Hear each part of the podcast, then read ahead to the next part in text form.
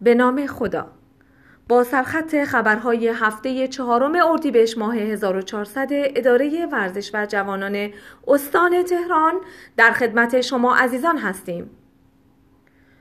با پیگیری های اداره حقوقی اداره کل و موافقت اداره کل امور مالیاتی شرق تهران صورت گرفت.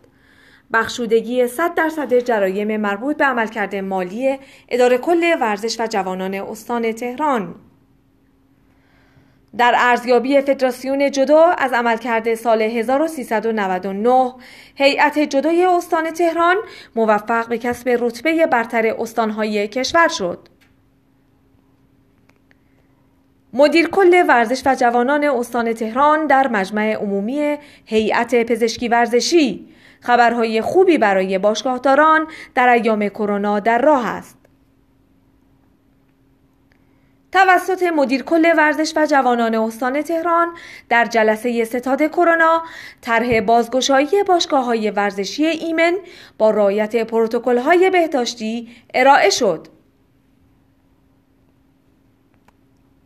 پیام مدیر کل ورزش و جوانان استان تهران به مناسبت روز روابط عمومی و ارتباطات امیدوارم نسبت به تثبیت و ارتقای جایگاه روابط عمومی ها اقدام جدی صورت گیرد.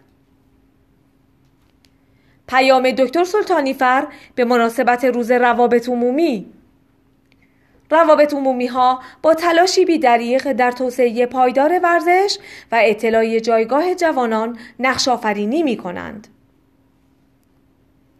آین گرامی داشته روز ارتباطات و روابط عمومی. کاوه احمدی تلاش آگاهانه پویایی و امانتداری رمز موفقیت روابط عمومی وزارت ورزش و جوانان است. معرفی برترین های روابط عمومی های ادارات کل ورزش و جوانان سراسر کشور. استان تهران در حوزه خبر، اطلاع رسانی و فضای مجازی عنوان برتر کشور را کسب کرد. نصرالله پریچهره با حمایت استانداری تهران تجلیل از یک ورزشکار المپیکی و پارالمپیکی استان تهران به زودی انجام می شود.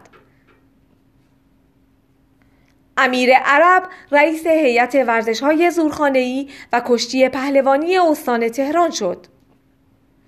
مجمع انتخاباتی هیئت ورزش های زورخانه‌ای و کشتی پهلوانی استان تهران سهشنبه در محل اداره کل برگزار شد. در این انتخابات امیر عرب با کسب 13 رأی از 16 رأی معخوزه برای چهار سال آینده ریاست هیئت ورزش های زورخانه‌ای و کشتی پهلوانی استان تهران را بر عهده گرفت. با حکم سید محمد حسن ابوترابی فرد رئیس شورای فرهنگ عمومی نصرالله پریشهره رئیس کارگروه ترویج فرهنگ ورزش همگانی استان تهران شد. در جلسه هماهنگی و برنامه ریزی اداره کل ورزش و جوانان استان تهران مقرر شد تجلیل از مرشدان، نخبگان ورزش پهلوانی، جانبازان، کادر درمان و اطرفشانی گلزار شهدا در هفته ترویج فرهنگ پهلوانی انجام گردد. پیروز و سربلند باشید.